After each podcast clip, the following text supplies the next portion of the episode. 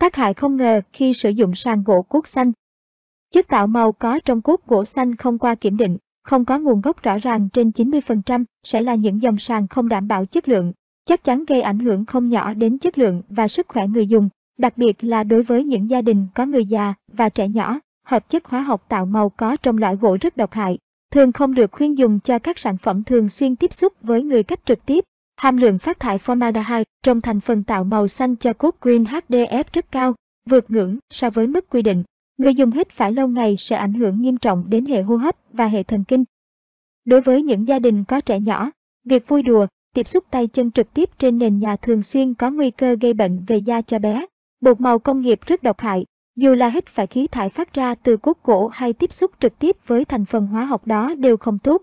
Người dùng cần cẩn thận tham khảo thông tin chính xác hơn trước khi quyết định chọn mua dòng sàn này.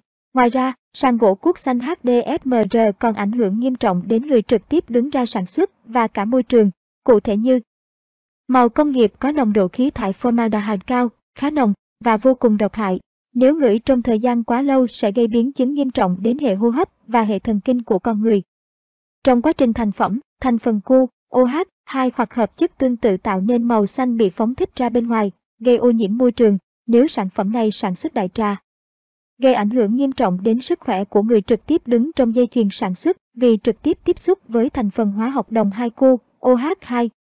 Hợp chất tạo nên màu xanh trong cốt gỗ không được khuyến nghị sử dụng, gây ảnh hưởng đến hệ hô hấp nếu hít và tiếp xúc trực tiếp trong thời gian dài.